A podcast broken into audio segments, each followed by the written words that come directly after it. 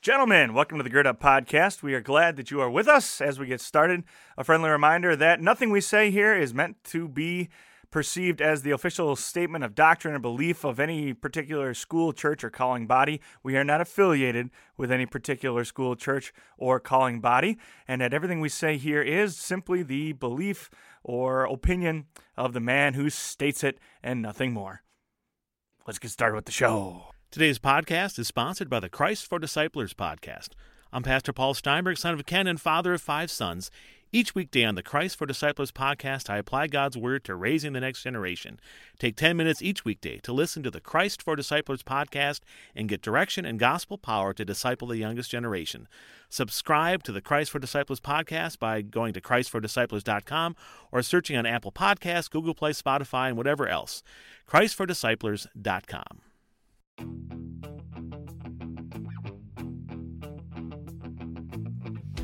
You are listening to the Gird Up Podcast. To gird up is an ancient way of preparing oneself for hard work or a battle ahead. Our work is to reclaim masculinity in the modern world and to live out our calling as men of God. Here you will find a community of believers working hard to become the men that God created us to be. Now it's time to roll up your sleeves and let's get to work. Gentlemen, we got an interview today with Mr. James Hine, chair number two, Pastor James Hine, I'm sorry. and in the second chair today, we got Juan. What's up, Juan? Hey, how's it going? It's going pretty good. Oh, man, it's good. Just woke up from my nap, so ready to roll. And nice, uh, very welcome. Pastor Hine. How you doing? Thanks. Doing really well. Appreciate you guys having me on. Awesome. So, uh, Pastor Hine, we'll jump right into it. Um, why don't you tell us who you are, what you do? Um, my name is James Hine. I serve as the lead pastor at St. Marcus Lutheran Church on North Ave in Milwaukee, and I've been here for about five years. I've been a pastor for maybe 12 years. Uh, I started out assigned to uh, Rochester, Minnesota, and uh, took a call here five years ago to serve as lead pastor. And I've, um, you know, talking with you guys today because I've always uh, been thinking through and trying to implement uh, like kind of cultural engagement using modern uh, technology. And uh, I think the church is one of the slowest organizations to embrace things like modern tech. Um, but trying to think, how do you do discipling? How do you do, especially you know, discipling of men? Um, and how do you engage with culture in a way that's winsome and doesn't actually like uh, that builds bridges, doesn't like burn bridges? yeah. Yeah, I like the I like where you're coming from there. Actually, um, I think COVID has even put more pressure on that um, as well. I maybe not so much at this point in the game, I guess, but early on, I remember thinking to myself, "There's more. I think there's more scriptural resources or more more resources to help people meet Jesus online right now than there ever have been before." Yeah. And uh, like right away, I was like that. That was already in my mind. I know it was on other people's minds too. This idea of like the Lord is COVID hasn't even arrived yet, and the Lord is already blessing blessing with all this super cool innovative work going on. Yeah. Yeah, it's the there was a, a little bit of a gap between the you know I think the uh, one of the podcasts I listen to says that um, the internet is the largest uh, information shift in the past 500 years. In other words, since the printing press, and as we know, you know, shortly after the printing press, a matter of it took several decades, but after the printing press came, uh, the Reformation came, and the Reformation really wasn't possible without the technology of the printing press. And I think the church is now, you know, we're 25 years, 30 years into the internet. And I don't think we've fully figured out the power of leveraging that technology for gospel proclamation. And I think once we do, there's going to be some some type of reformation that will take place. What do you think we're missing out on by not using the internet well? Um, I, I think it's, I would liken it a little bit to, so like when the Apostle Paul did mission work, um, he, uh, the specific example that comes to mind, I think the best biblical example of evangelizing a in the modern world is what the apostle paul does in athens at mars hill. So it's acts 17 and he goes to the marketplace. Um, he's talking with um, a it, it's a combination of a pagan religious and kind of secular philosophy humanistic philosophy people. And they, he's presenting some intriguing ideas. They ask to hear more from him. Uh, they invite him to this meeting of the Areopagus, and he uh, then presents, you know, from the point of talking about an altar to an unknown God to talking about the resurrection of Jesus as the one true God, the God that they know is out there, but they're not fully embracing yet.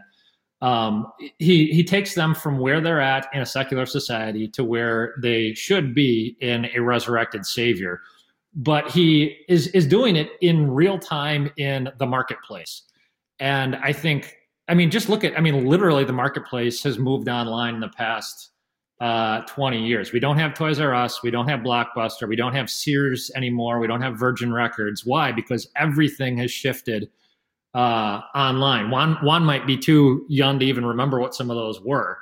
Uh, but like you know, I worked at a video store for seven years uh, after high school and into college. Um, there's a generation of people who don't know what a video store is because Netflix and Hulu and uh, Apple TV and Amazon Prime, right? And so you have to ask yourself: Does the modern, does the church uh, that exists in America today, does it look more like the big box distribution centers of the 80s, 70s, 80s, 90s?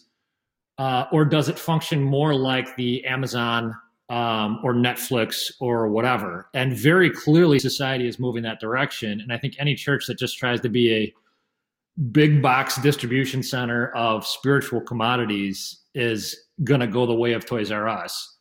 Um, if, if it doesn't kind of figure out how to use this tool of technology, you know? Yeah. Yeah. That's well said. Um, when you say, uh, like big box church, um, yeah. what, what do you mean by that? I think so. Like when stores had hours of were open from 9 a.m. 9 a.m. to 7 p.m. or something like that and you need to come and consume our commodities when we are available to be open and maybe they're open five or six or seven days a week or whatever um, the convenience you know just the the sheer convenience of it um, when amazon came you know and you're able to purchase stuff 24 hours a day you're able to get your commodities in less than two days uh, at a reasonable price, and um, not not to mention the fact that people, you know, this past year has shown us everybody you can hold all your business meetings online. Uh, there is really not a whole lot to be gained. I'm not saying I'd be the first to say that there is an importance of like incarnational ministry, like you have to be with people in person, but there's a lot of things that you can do online, and it's just as good. And content distribution is one of those things. So if you're if church, if all church is is just content distribution, like music as a commodity and messages as a commodity and teaching as a commodity. You can do all that online. Now, the, the reality is, church is more than that.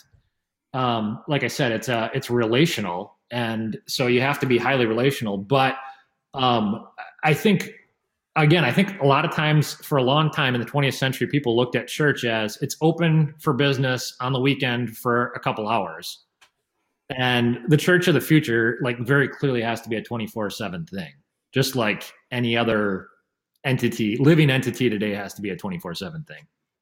Yeah. It's interesting. Um, do, hmm, do we, eh, like, do our churches, uh, I, I think we're kind of leaning this direction with the conversation, but the, um, do our churches lean, to, like come up with my thoughts here. Yeah, so we have a lot of tradition, super traditional. no, just processing as we go here. Um, so we have a lot of really traditional churches that do really traditional ministry really, really well, um, and yes. some that don't, but a lot that do really well. Um, yeah, and we also have some that maybe lean too far in the direction you're talking about, where it's just commodity on demand, right? Um, yep. So how do we bridge the gap of like real true relationships um, which yeah. does have a face-to-face component component like you touched on um, yeah. with you know utilizing to the full extent that we can um, the world of technology and the internet and such things yeah so i you know i think you can use tech you can use technology to leverage relationships to uh, facilitate relationships but it can't substitute for relationships so somebody who is only watching something online or on TV or interacting in a chat room is never going to experience the fullness of the body of Christ. Uh, for that matter, the sacraments are a very clear example of something that can't be substitute. Like there has to, there's a touch attached to it, and there's a physicality and a, a tangibility attached to it. Um, so, like, there has to be in person. For that matter, um, you know, I, I, think of the end of Ephesians 2, where the Apostle Paul talks about the church, the, the church being uh, no longer strangers and aliens, but members of the same nation, members of the same household, and the building blocks of the temple of God. And his point is that like they're supposed to be built into one another and close to one another, and that's both physical proximity as part of that, uh, but it's like relational proximity. Is it possible to have a, an entire relationship with somebody online? Um, you know, I think we're still figuring that out. But I think, for instance, like if somebody said marriage, could you do a marriage entirely online? I think most people would agree you probably couldn't. You know, so you could. But that said, my wife, for instance, is in clinicals right now for a doctorate program, and she's in Madison, and she's got to be there about four days a week. And so we get to talk and FaceTime and text all that we text all day long, and we um, you know, we do a FaceTime in the evening. And so, like, is our relationship better because we're utilizing technology like that? Absolutely. So it's it's that it doesn't substitute for the relationship, but it can be used to support the relationship. And I think the church is trying to figure out what can and what cannot be substituted. Um, you know, what makes what makes church ministry more efficient and I think doing things like recording content and putting it online, whether it's a, a podcast or a blog or a sermon or you know a class, uh, I think there's the or it's just like books. You can learn lots of content without it being immediately relational, but you nonetheless still have to have relationships in order for it to be a full thing. Right. And you mentioned, you know, like uh, um, recording your stuff and putting it online and, and things like that. Um, and yeah. we'll talk like we're going to talk about your blog uh, in a in a minute or two here. But what do you think are like the first like if a church um, is looking to start moving in that direction, recognizes that they need an online presence? What are the like easy, you know, low hanging fruit ways to get started with that? Yeah, I think I I think the, the the thing that churches usually structure their discipleship around is the regular weekly messaging you know the sermon content. So i think that's the first thing that you grab. And it's it's so cheap and easy to do today. None of us is anybody who can send an email anybody who can navigate a website is capable of doing it. Uh, you already have the equipment. You have equipment on your phone. You have equipment on your computer. Like there's just there's just no excuse not to. And what it does then is it uh, makes it um, available in an asynchronous kind of way. So somebody who's sick that weekend, somebody who is homebound, uh, somebody who is traveling for work, nobody has to miss anything. Everybody can stay, whether they're physically there or not. And the ideal, I think, is to be physically there. But even if they're not there, um, they can stay lock and step with where the church is at, and you can continue to like walk together in that. And um, that's a really powerful kind of thing. So I would say start with your your messaging on the weekend. Um, there's other there's other options along the way there too, but that's where I would start. Yeah, yeah. Uh, it's the um, lead a horse to water idea, right? Like give people the opportunity um, yep. to grasp onto what you're doing and and be involved, whether they can be in person or not. I like yep. that. We've had, by the way, over the course of the past year. So COVID, uh, I'm sure you've probably heard a lot of the stuff on this too, but all the research out there seems to suggest that COVID didn't like force change, but it accelerated change. And so where society was already going five to 10 years from now, it just made it happen faster. And, and crisis always produces innovation. So like in war times, there's usually some kind of technological boom, uh, right? So um, I think that COVID is, we were already heading in the direction of having more people work from home, uh, more meetings online, and cutting down on you know travel time. Um, we were already heading in a lot of those that we are already heading that direction. Um, COVID just accelerated that, and that's okay. And I think it's important for Christians to embrace that, and to for Lutherans, for that matter, to understand it's in the history of our DNA that when we embrace technology, uh, really big things happen because our namesake uh, was willing to uh, embrace those concepts and it changed the world, you know? Yeah. Well, and, and, um, it takes a little less personal cost than Luther had. Um, but there's definitely been, you know, like, I think a lot of times we get nervous about jumping into that because there's so much risk. There is risk involved. Um, but sure. like you said, the namesake literally laid it on the line um, and uh, changed history, which is a cool legacy to have. Yeah. Yes. Lutherans should absolutely be people who um, are not foolish with technology, but willing to embrace the means that God gives. In fact, one of the examples that I'll sometimes use is when Jesus teaches, um, he's teaching a crowd on the Sea of Galilee, and everybody crowds around him, and nobody can hear because there's just too many of them. And so, what does he do? He actually goes out. This is when he's calling his disciples, and he goes out into a boat, into Peter's boat, and he pushes off into the sea a little bit. And you know, he's maybe 100 you know 100 feet away from the coast but because of the way uh, the the amphitheater surrounding of the sea of galilee because water uh, carries sound well and because he's out in that boat more people can hear him so actually by moving away from people a little bit he was able to broadcast the gospel to more people and I think there's some lesson in there about the usage of technology. Like Jesus says, okay, I want to get this message to more um, because they'll benefit from it. What are the resources and the technology I have available to me? And that's what he did. You know, so there's there's biblical precedent for it too.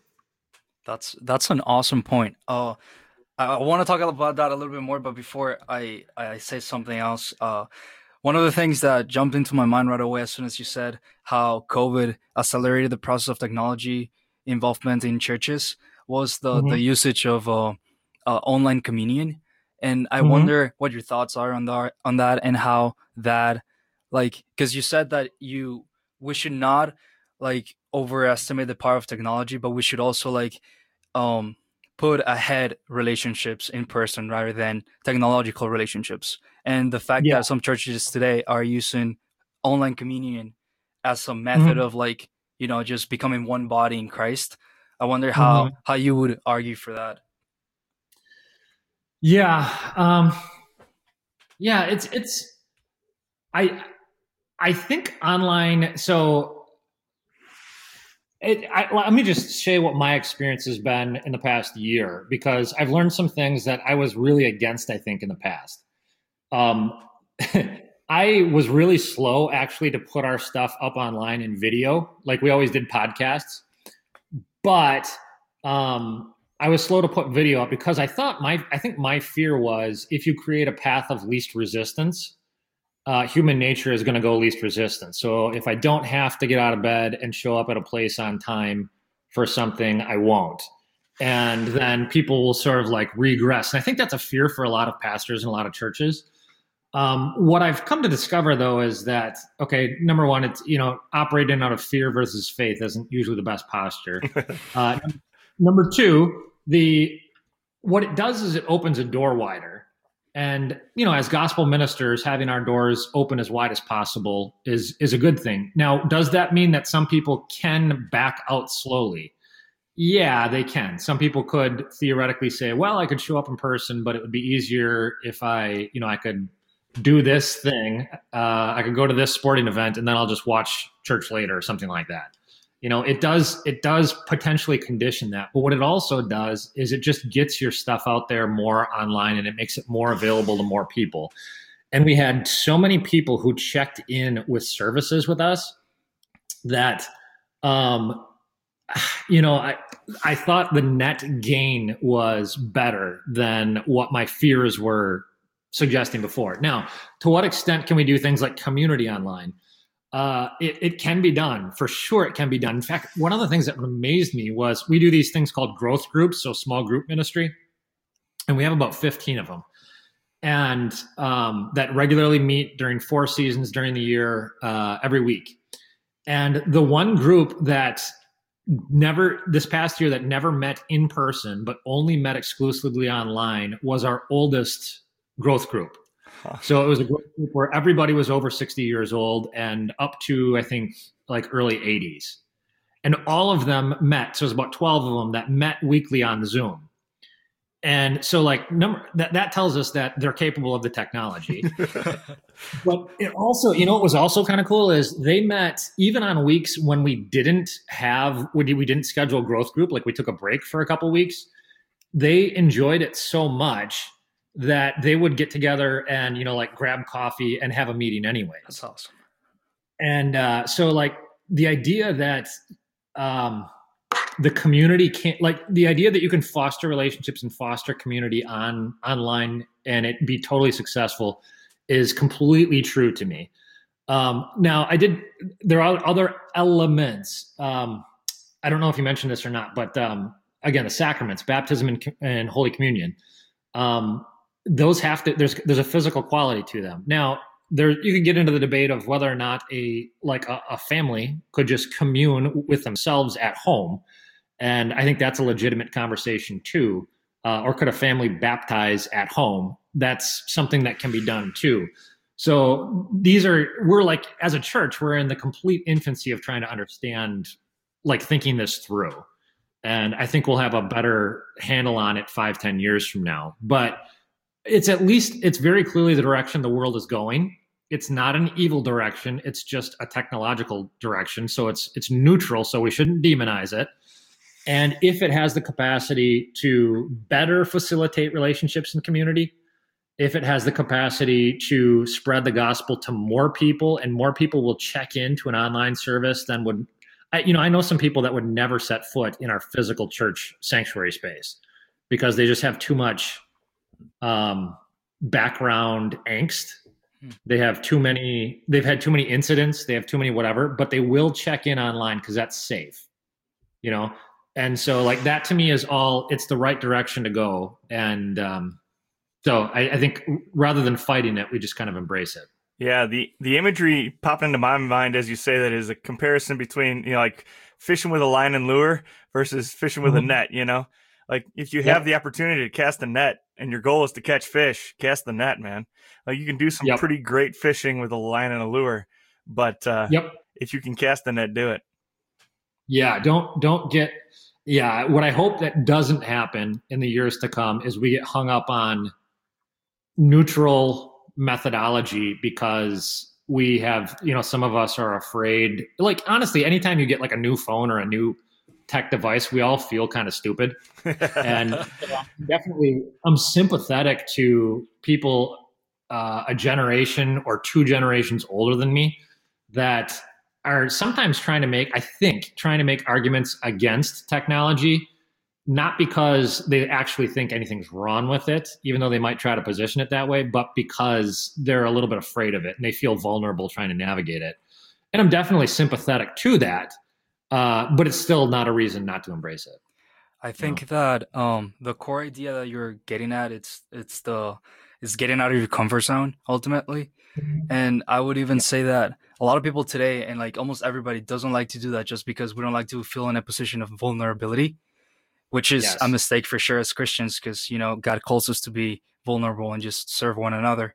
But um, yeah, what what are some of the like what steps can can you give or what, what encouragement would you give to somebody who's like trying to understand more about this type of this type of concepts and just i don't know like you said embrace it?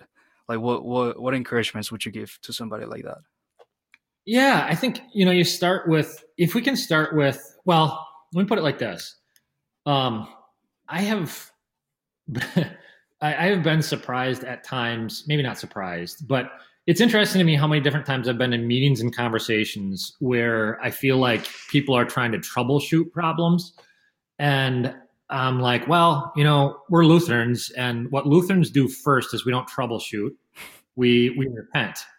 You know, like that's the first of the 95 theses. That's our basic posture, and it's a posture of humility. And it's a posture that says, man, I I uh, have made so many mistakes my flesh has wrong instincts and I'm, I'm probably going to get things wrong in the future, but I'm going to embrace what I know to be true by God's word.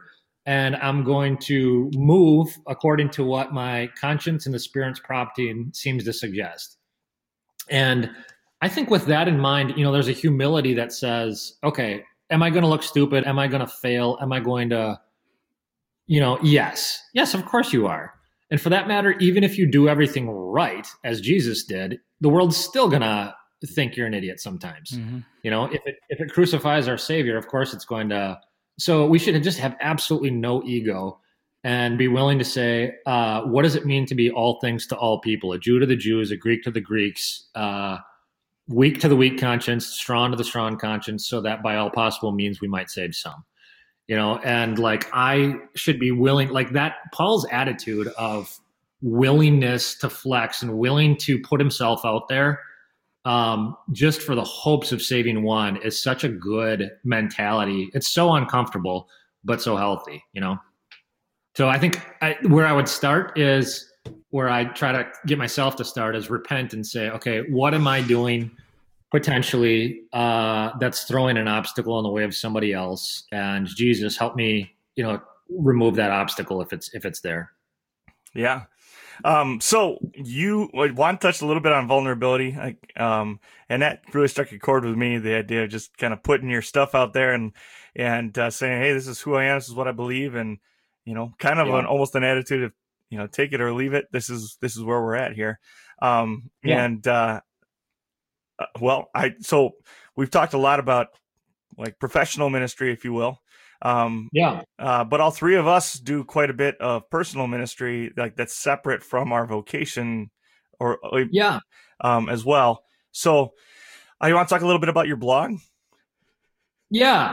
So actually, that was a little rough. The, the, interesting thing is, so I honestly have not been blogging much in the past year or so, and there's there's a reason for that. I'll explain that. But I, I got into blogging really in 2009, and so so I was um, in, ordained and installed in 2008.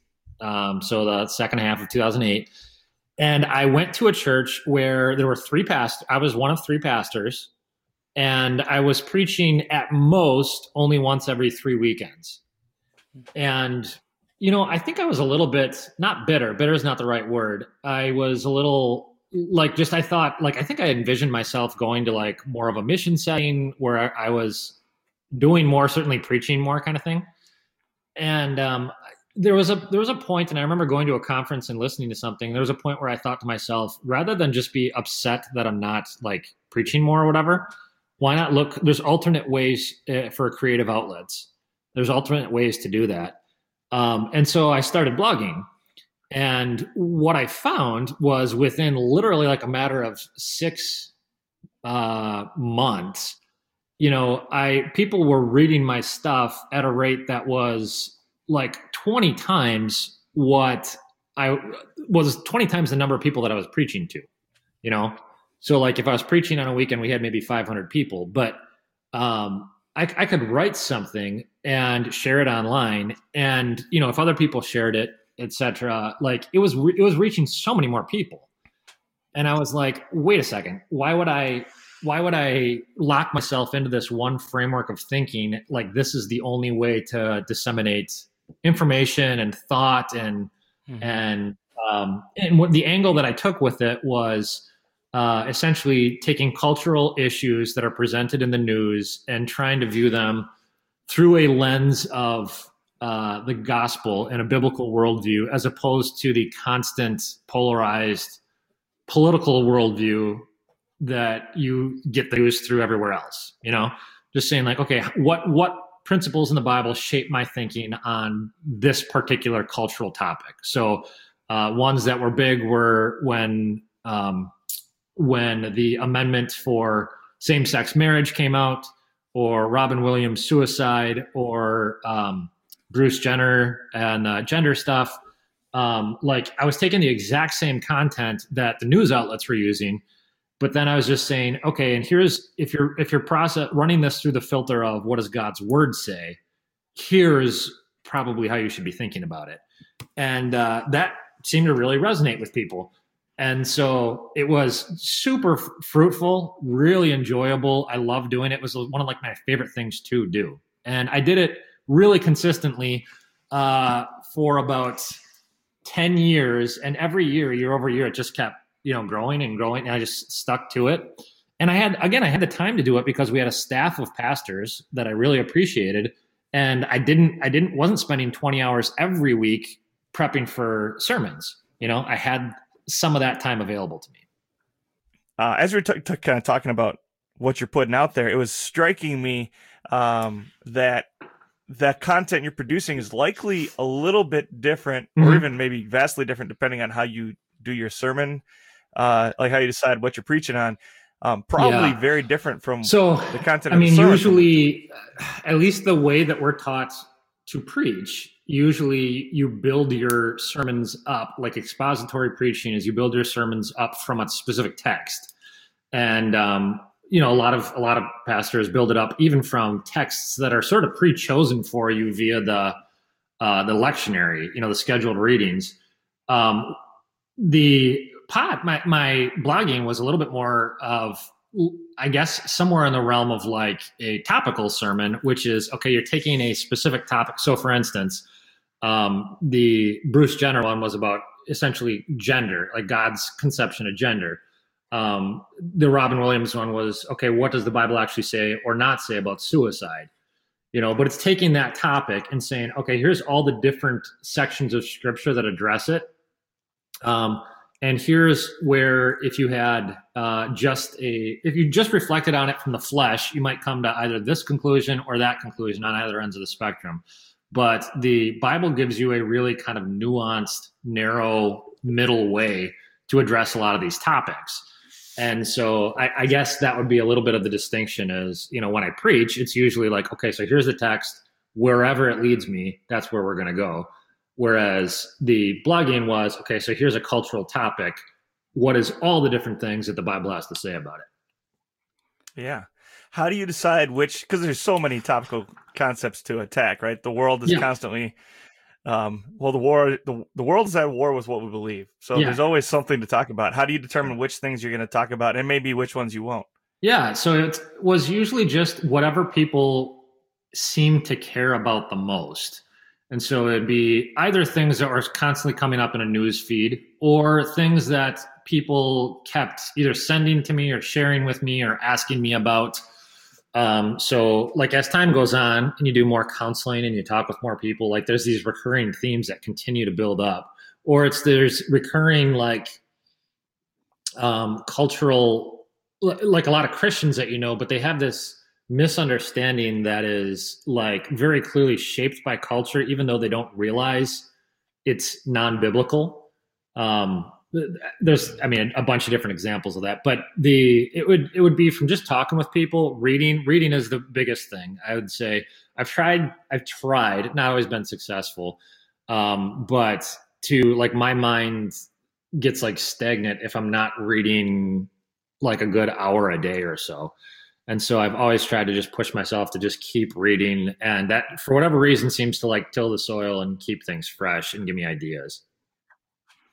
Yeah, you, you keep it relevant, which is ultimately what attracts people's attention. Yeah. Because yeah. if you like we we're talking about with the sermons, there's just like you said, it's a narrow pathway that you that you have to talk about. Mm-hmm. But if you just give them something that they're already used to, they're listening to just now, then they'll be more inclined to learn more about it. I, I wonder what's like the the what are some of the challenges that because I've never blogged before mm-hmm. and I mm-hmm. don't know how hard it can be, but like what's like the biggest challenge that you face as mm-hmm. a blogger? I think for me the the temptation the uh, let me just put it in terms of temptations. Like the temptations that were hardest for me were uh, probably two or three of them. It was one when somebody disagrees with you or criticizes you uh, how do you respond in a balanced way where you can accept and maybe they're mostly wrong but not completely wrong you know like maybe they're 95% wrong and unfair in their criticism but they're 5% right. How do you yeah. not fight fire with fire?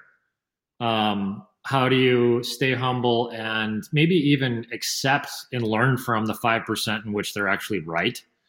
Because anytime you put something out there publicly it makes you a little bit vulnerable and you know I, I do i do a lot of stuff on youtube now and literally i have i don't know who it is because youtube doesn't track like this Uh, but there's somebody who literally goes and looks at all my content and gives me a thumbs down on anything that my voice or face pops up on. It's like it doesn't. It's so consistently one that it's like it can't be. It can't be that just one random person doesn't like my content every time. Uh, it's got to be somebody who's literally following me around and you know trolling that way. But like dealing with that and saying, uh, my righteous Jesus is my righteousness. My righteousness is not who likes me or who accepts me or who, um, you know, uh, John John the Baptist got the ultimate thumbs down on his ministry uh, when he got beheaded, and it's like, yep, when you when you uh, bring truth from God, sometimes people aren't going to like that. Now, the reality is, sometimes people aren't going to like you not because you're so truthful from God, but because you are being kind of a jerk, and you have to be able to separate those things too. Like, was do they dislike me because I'm being so, um, you know, uh, truthful, or do they dislike me because I said it in an unloving kind of way? And discerning that is a challenge. Um, I think not getting wrapped up in uh, so like the things in life that you count are the things that are probably most likely to become like your idols. So like if you're constantly counting calories and pounds, uh, you probably have a little bit of an image issue. If you're constantly cal- counting how much money you have in the bank, uh, you probably have a bit of a you know financial idol. If you're constantly counting your, you know, if you're obsessed with your scores on school, um, you maybe have a little bit of a um, idol there. But I think for pastors and ministers and um, anybody who's putting, you know, whatever, how many seats you have in the pew or how many seats are filled in the pew or whatever. But the, when you venture into social media, it's like right there in front of everybody. Like they put a ticker on everything. It's so bizarre to me that social media um, doesn't allow you just to put stuff out there. There's always some kind of approval button. So it doesn't matter if you're on YouTube mm. and there's a like or dislike. It doesn't matter if you're on Instagram and you can love something or on Facebook and you can, you know, there's they have a variety of motive. But why do they have to put a evaluation button?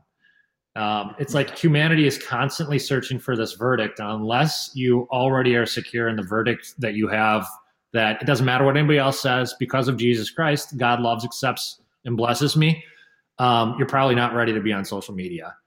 And uh, because that that constant judgment from the world will just kill you, you know, and you won't, you won't, you're, even if you're putting out good content, you won't react to it. You won't react to other people's responses well you know, and you'll constantly be checking and your your self-esteem will rise and fall with the popularity of the content and all that stuff, you know. Right. Um so talking about relevant and hot button issues, um, there's obviously always going to be you could be spot on speaking the inspired word of God and it would still be people yeah backlashing at you, right? Yeah. Um have there been any that you like considered and then didn't talk about? You know what I mean? Like any that you were thinking, man, I really should talk about this, but I'm not going to. Yeah. Um, there's yeah, there's there's been some along the way. Um, I and for a variety of different issues. So I've I've also written for other groups at times. Um, mm. So like I I um, blogged and did some content for a couple other like kind of parachurch ministries. And one of the things that became clear to me at one point was I feel like I I'm pulling my punches a little bit when I think my content is like somebody else has to um, like if I put something out there and somebody doesn't like it, somebody else has to absorb the the consequence of that. And mm-hmm. that made me super uncomfortable. Now to some extent that's inevitable. Like so i'm a pastor of a church and um, if i preach something and somebody from the community doesn't like it somebody who's a member at my church is probably absorbing a little bit of that too. Like so it's a little bit inevitable. But i also thought as long as i can put my content out there via my own blog or my own youtube channel or my own whatever then i don't have to f- ever feel like i'm um, again, pulling punches isn't the right expression, but the it it's like if somebody hates it, it's just on me, you know. And uh, I was more comfortable with that concept. Now, as far as like topics that I have not addressed, I, I think probably some people think I, I, would be too harsh on like the existing Christian church, um, and that like some things just aren't good enough. And it's like, why are why are you so critical? Why are you so whatever? And it's like, um, I don't know. Like, it doesn't seem odd to me that we would call each other to repentance. Uh, I'm not trying to be like not being unfairly judgmental, but also acknowledging that progress can be made and repentance is the right posture and that sort of thing. So, like the, the times that I talk about the way the church currently is, I know I'm taking off some people along the way, and uh, it's you know it just kind of is what it is, and I'm willing to deal with that. You know. Yeah. Well, and to kind of continue that theme, I um, personally with this, I, I agreed. Actually, I love the way you put it with pulling punches, mm-hmm. and it might be a little bit more, little bit more applicable to what maybe I'm doing than than what you're doing online. Mm-hmm. Um, but uh, like there were a few things that I found myself not like majorly under attack for, but it just kept coming up, mm-hmm. even from the theme of basically who are you to talk about this, you know? Sure. Um, and so, and a lot of it was like personal stuff so I figured at one point, and it terrified me, and it turned out to not really be a big deal in the long run. But yeah. um, it uh, terrified me at the time. But I said, you know what? Let's just put it all out there for the world to see, yeah. and uh, let them deal with it. You know, yeah. And that turned out to be a huge blessing for me personally because all of a sudden you have people coming through the woodwork and saying like, "Wow, man, I, I appreciate how boldly you said that." You know, I, I like that you share your struggles, that those types of things. Mm-hmm. Um, and it also, in many ways, um, almost eliminated not eliminated the opportunity, but it it really softens the blow um, with some of the crit. In my experience, softens yeah. the blow with some of the criticism because you're looking and you're going, you know, hey, hey, man, like I look how imperfect I am. Yeah, you know, like I I this. You, do you really expect any better from me? Almost, you know, yeah, like yep. Um, go ahead and if you see me sinning, please look me in the eye yeah. and tell me to knock it off because I need it. That's the whole point behind this is that I need I need to grow. I need to be better. Right. Um, so help me do it. You know. And that's one of the things that you, Pastor, you hit really well on one of your blogs on the the only way to become useful in the kingdom. How God uses broken people, mm-hmm. and the more broken you are, the more that He's going to use you. Yeah. And like every day, I'm able to see that more and more. Yeah, it's just yeah. awesome. Yeah, for sure. And you know, I one one example one concrete example i do have that you know kind of put it out there and i, I still think you know this is maybe eight ten years later i wonder exactly how um, I, I wrote something on gun control and um, it like clearly there was this like violent reaction online like to the to the point that um, i had two different people end up writing district presidents asking to remove me from ministry and I was like, wow. you have got to be kidding me. And I was so honestly a little bit, I think I was angry and then I was a little heartbroken. Um, but what I came to understand is like, um, you know, could I have said something different? Yeah, you can always say something different.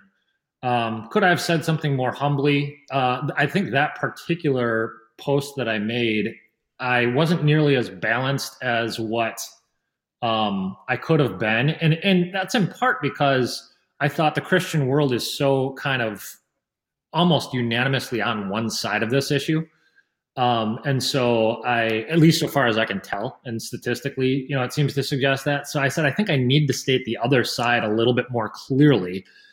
And uh, furthermore, I didn't tell anybody what they should or shouldn't do. Like I always want to be very careful to say if the Bible does not say that, and I can't point it to you chapter and verse, you should not be listening to me you know like i i do not do not take my word uh take the word and then wrestle with yourself as to what the appropriate application is for you but one of the things that i essentially just said is you know if if theoretically um you know you we thought about this a little bit differently and and we thought about it differently and could potentially save lives wouldn't forfeiting some of our freedoms for the sake of saving lives um you know, wouldn't that be something we'd be willing to do? And, uh, you know, I didn't state it exactly like that, but it was just this massive storm of, uh, like constant flow of, of hate. And what I realized is I struck a nerve. And honestly, the, the more you uh, shine a light on some idols, and I'm not saying, I'm not, by the way, I'm, I am neither for nor against owning guns. Like, personally, I have people in my family that do both, and you know, like it's I'm totally fine with either option. What I'm not okay with is Christians thinking, well, whatever I want, I get. Um, in other words, uh, Jesus gave his whole life for me, and there's not a single thing in my life that is not worth sacrificing if it might glorify him. You know, and so that's Yeah. that's where I wanted to go with it. And I used Philippians 2 as the premise for it. But again, the idea, my point is put yourself I put myself out there. I probably overstated some things along the way, but in striking a nerve, again, calling people to repentance, John the Baptist got beheaded for it. Um, and the more you if you put yourself out there online, you're just you're gonna get some of that. It's inevitable. yeah. So that's okay. The interesting Yeah. thing also is I've had also had other people who have told me who have written me like really nice notes saying, "Wow, I didn't realize there was anybody uh, maybe in our church body who thought that way." And um, thank you for having the guts to say that kind of thing. Yeah. Well, um, I was I was thinking about this over the weekend a little bit, based on what somebody said in a sermon that I heard on Christmas Day or Christmas Day, Easter Sunday. Um, but there's a lot of Americans that seem to think that the most recent book of the Bible was written in 1789. You know, Yeah. it's like it's everything written by Yes. Moses, Paul, the apostles, and then also Thomas Jefferson. You know, Yeah. um, Yep. and we forget sometimes that we forget sometimes that while we are incredibly blessed to have those rights and freedoms, um, and while the document even says Yep. God-given rights and freedoms, the scripture doesn't say that those are necessarily God-given rights and freedoms, Yeah. and that Jesus himself lived under far more Yeah. um, restrictive restrictions than we do as Americans too Yeah. um, and that's a whole different conversation. Yeah. But it, it does it does come into the frame of reference when you start speaking the truth online without the cloud or or attempting to do so without the cloud of you know Americanism behind you too. Yeah. Yep. Um, have you ever put anything out there that you that you uh, just decided like either to take down or that you regretted putting out there? Um, you know, there was there was one or two things that I po- I was honestly this is so I use WordPress for blogging, and um, there was one or two times that I was going to post something, and it wasn't in retrospect, it wasn't like bad or anything like that. I just thought it was a little bit. I was kind of pushing it because I wanted to crank something out that week, and I thought it was maybe kind of like I don't know what the right word is, like fluffy and like just doing it to doing it to do it and go through the motions mm-hmm. and Rush. Mm-hmm. people expect you to have something so you're meeting a deadline and and there was two different occasions that I can think of where I tried then uploading something and uh, posting it and it didn't work. And whatever reason, like it just it didn't work, and the website was down, or I tried to upload and it and it like crashed or something. And both of those times when I look back, I'm like, well, that's okay. You know, like it wasn't, it, it def- not, definitely wasn't my best content. And um, maybe if it doesn't move the needle for anybody in terms of understanding the grace of God, then I'd rather not have my name attached to it, anyways. And Yeah. Yeah. so even though I put probably a couple hours into each of them, it was like, eh, maybe God in his sovereign power sort of spared me on that a little bit. But other than that, no, yeah. not really. Yeah, I I've only ever had two that I didn't post, and one of them was it was a girl. there was a girl I went on a date with, and uh, actually two dates with. And at the end of the second date, she looked me in the eye and said, "I like podcast Charlie a whole lot more than real life Charlie." and I went, "This is Yep. this is weird on so many levels. Like I'm glad you enjoyed the podcast. Yeah. I don't know." Yeah. This, and uh, the other one, the other one. So that was that one was probably a little too personal. I Yeah. so I definitely did not put that one up there because if she would have listened to it, she would have known it was her. um, and then there was another one where, um, similar to what you were kind of talking about before, there's a guy who owns a gym in Wisconsin who's a who's like a non-denominational pastor, and I just like, hey, he's Christian, he owns a gym, this guy must be awesome. I went out there and I put all this time in and interviewed him, and the man I don't think spoke a single word of truth Hmm. for the entire hour and a half that I spoke to him. And I like got all the way through the editing process, even put like a disclaimer on the front of it saying like, Hey, I don't believe this guy believes Mhm. and got to the point where I was ready to hit, you know, upload and thought, why am I uploading? lo- Like, this is not Yeah. the truth. why would I even put this out there for the world to hear? Why am I giving this guy a platform? Um, and you know, there was there were so many moments along the way where I should have been like, you know, oh, this isn't this isn't good. And and what it kind of came down to was a both of them was a pride thing. Like this is what I got to do to be relevant. This is what I got to do to be, yeah. you know, or you know, you've you've insulted my integrity. Yeah. Like, yeah, why do I care? Yeah, why do I care what you you know, my savior and I gotta. Uh, I don't remember who said this to me once, but somebody said you've got an audience of one. Mm-hmm. That's the only audience that really matters. Yeah, got an audience of one. Yeah, yeah. There's so the the I, I think that's a really important thing for anybody who's again kind of navigating the putting stuff out there online thing is uh, there's that there's that temptation of developing i mean even social media we call them followers. How weird is that? Like for a, a, yeah. a secular yeah. thing to refer to it as followers like i don't want any followers. I don't want any fans. I don't want you know like i don't i don't personally want any of that. I want to become lesser and i want jesus to become greater and if i miscalculate that at all you start to do some weird things and you start doing things like yeah cranking out content simply because you think it'll drive numbers or whatever. And that's that's not ministry anymore yeah. um one so of the being able to say no to those those things is good. absolutely. Absolutely and it takes a lot of wisdom to do that. And wisdom is something you got to develop over time. It's not it's not something that you're yeah. born with.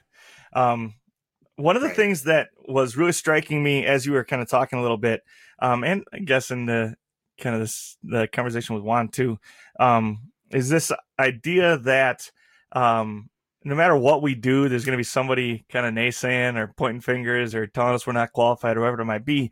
And to me, that just rings of the story of Timothy, right? Um, especially where Paul's saying mm-hmm. things like, um, well, I mean, when he's speaking to him and saying, you know, don't let anybody look down on you because you're young. Um, but also, I think it's the second half of Second Timothy where he's saying, you know, like I can't quote it. I wish I could, but essentially saying, let the whole world see you grow. Like let them see you grow, let them see you progress. Um, and there's value in that.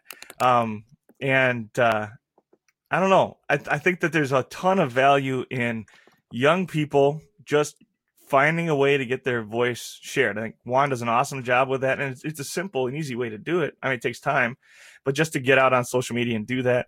Um, for me, I love podcasts, and so the natural thing was to start a podcast, right?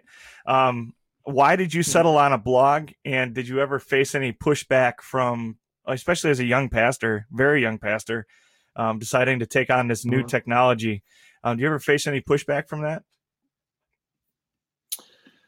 um you know i've gotten shockingly little pushback on it um i have it's brought me in contact with a bunch of people who have been like really kind and generous and what they you know what they've shared and, and some people that I probably would never have crossed paths with otherwise, which is neat. Um, I, ha- I, didn't get much push pushback. Um, like I said, occasionally I would write something and it would be like, well, no, that's that's too strong of a take, or you're being too hard on the church, or you're being too and um, you know, I, I learned to expect that, accept that, um, receive you know if the rebuke was correct receive that. Um, but not not too much pushback. Again 10, 10 years ago so like in the early 2000s um, blogs were sort of this vehicle for getting for information dissemination of people through non-mainstream outlets. You know so you have a bunch of people uh, we went from big media to social media where everybody has kind of a microphone. Mm-hmm. and you know that's there's there's pros to that and there's cons to that i think.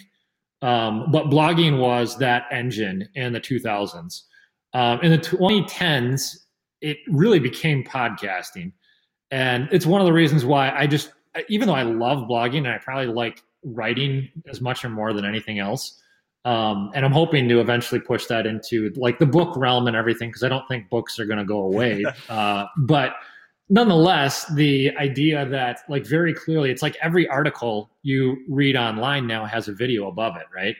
Uh, so if, it doesn't matter what you go to, Yahoo or a news site or something like that, you can read the content, and then there's something right above it that's a video content, usually of the same thing. and we're in a transition period right now. And so blogging for me was that thing in the 2000s to like 2018 where I thought, you know, this is good. And I still like that outlet. But in the past year or two, I've shifted more into so I do an online Bible study um, with my wife right now uh, called Two Steps Forward. It's on YouTube. Um, we started it right during COVID. It's on, uh, if you just go to St. Marcus Lutheran Church. Uh, but what we've done is we've taken a book, a chapter of the Bible every day, and what we do is we do we put it in modern terms, like take the text, put it in modern terms, summary, and then we take three like devotional thoughts out of it, and it's like there, it's okay. What is the principle here, and how do you apply it to modern society? How do you apply it to our lives today and culture? So, um, but I, you know, I brought my wife in to do it too because uh, I wanted somebody I wanted somebody who wasn't just it wasn't just like an academic exercise of me, you know, whatever. It was somebody who was pushing back on like pastor talk, you right. know, and made it a little bit more real. And uh, that's gone really well. But I'm the same way with podcasts. I think probably three, four years ago, I started listening more intensely to podcasts, and then it was like I listen to podcasts nonstop. like it's the ultimate. It's the ultimate multitasking learning adventure, right? Like yeah. so everywhere you drive, uh, every time I'm working out, every everything, I'm always listening to podcasts, and so I think it's a great space for Christians to continue to move into. Awesome, I love it. Um, as we finish out here, got to ask the big questions we ask every guest. Um, what does it mean yeah. to be a man? What makes a Christian man? yeah, it's it is a great question. Um, and let me just say, like, I think I think a podcast specifically uh, encouraging godly men is a great thing. Um, I at various points in my ministry, one of the things that I started out doing was every year to develop like a leadership pipeline for the church. I said one of the things I'm going to invest my time in is I'm going to take 10 to 12 guys who I think are, you know, between 18 and 40, 45 or so that I think have leadership capacity for the future of the church and I'm going to try to do some like intentional discipling. And um, the things I, I basically everyone would meet with them for an hour every month.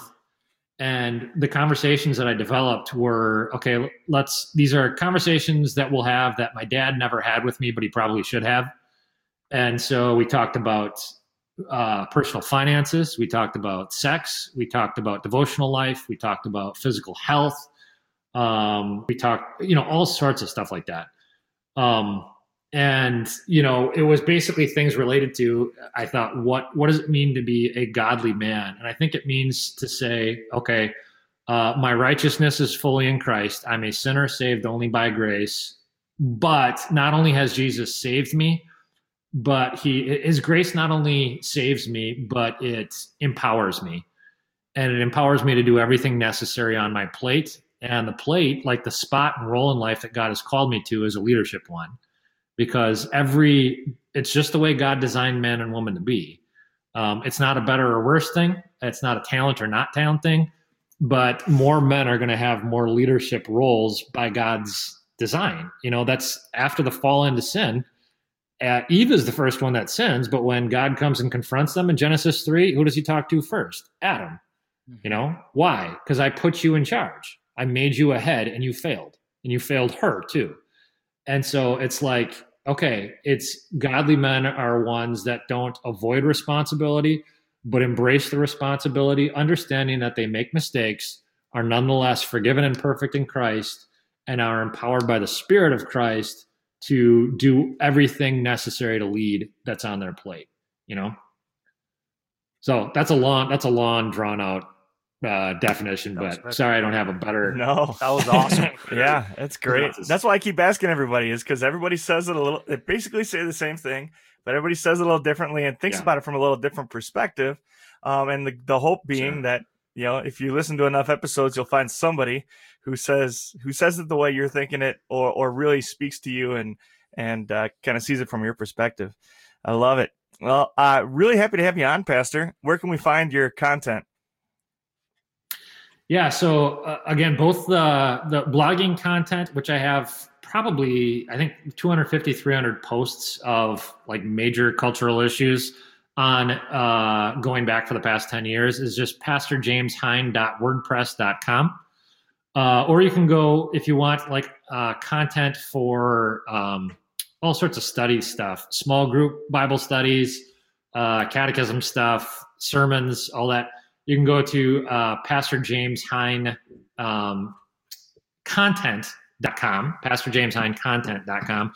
Or the place where you can find most of my materials today is just at our St. Marcus YouTube page, which is just St. Marcus Lutheran Church. And you can also get all of our, uh, both my two steps forward daily Bible study, um, or the all of our sermons, the sermon archive at our website, stmarcus.org. And there you can get stuff through iTunes and Google Play and Spotify and all that. Awesome. I just thought of one more thing I want to ask you before we head out here. Um, both Juan and I are, are mm-hmm. future mm-hmm. pastors here. Um, what do you have any mm-hmm. uh, words for young men studying to be pastors, especially in this day and age? Oh yeah, what what? Yeah, I know I'm really putting you in the spot here, but no, I don't underestimate the impact of godly men. Um, I remember reading a study once that said that eight of the ten most influential atheists of the past two, 200 years were guys that either did not know their father or did not have any kind of relationship, like real uh, healthy relationship with their father. You know, it was maybe abusive or or whatever. And um, it's just it's so uh, statistically likely that um, not having a godly male role model in your life, whether that's a pastor, whether it's an uncle or a father or a grandfather or whatever, it's like the way men tend to take that out the way is they get angry about it and they get angry at God. And um, I don't know, you know, like that's a conversation to have with each each guy who is sort of taking that out on God, I think. But nonetheless, it continues to tie into for me the importance of godly men. And honestly, that's part of the reasons why, like strategically, I target them for ministry because I, again, this is just God's design, and, and don't you know shoot the messenger but the if you get a bunch of men in your church godly men you'll have a bunch of godly women in your church and a bunch of godly kids in your church if you get a bunch of godly women in your church you might not necessarily get a bunch of godly men in your church you know? Um, so aim for godly men to be pastors in their own homes and um, leaders in their society and leaders in their church and all of the other stuff will sort of like fall into place. If there's one thing that i could have more of in my church i would just say more godly men because i know by god's design and the way he's developed families and society and stuff like that all the other stuff falls into place then awesome laying down truth man yeah. i love it i love it uh, do you, would you like to share your social yep. media at all uh, yeah, again, you can just go. The easiest place to find me is uh, so you can look me up on Twitter too, although I'm not super active there right now. Uh, it's just Pastor James Hine. Um, and then on the St. Marcus website uh, or St. Marcus YouTube, St. Marcus Lutheran Church. Awesome. Juan, where can we find you? Uh, my Instagram account, my personal one is uh, Juan da Escobar. Uh, and then my Fresh Faith account, which is my Christian one, just underscore Fresh Faith underscore. Awesome. And you can find me at uh, on Instagram at girdup underscore b underscore a underscore man. I was wrong for like three years. Yeah. I told everybody the wrong handle, but we got the right wrong. one now. We know it now, so you can find me. Uh, find us on Facebook. Just look up gird up. There's a community there as well that you can be a part of, um, and you can find us on YouTube, anywhere that you listen to podcasts, all that good stuff. Find us. Uh, let us get to know you better and there's new podcast gear out there. Juan's yes, rocking sir. his "If Boys Don't Learn, Men Won't Know" shirt right now. They're awesome. Um, there's also a Martin Luther bodybuilder shirt, which I think is awesome. I wanted to call it the Knight George shirt. I like to believe that Martin Luther spent his time as Knight George just working out all the time and translating and stuff, but mostly working out. Um, and then there's one uh, that lays down Paul's guidelines for young men. Um, and there's, all, oh man, I just find a way to get involved, be a part of it, and uh, you know, get in touch with us. Thank you again, Pastor Hine. Yeah, my pleasure. Thank you guys. Keep up the great work. Awesome. Go be the man that God created you to be.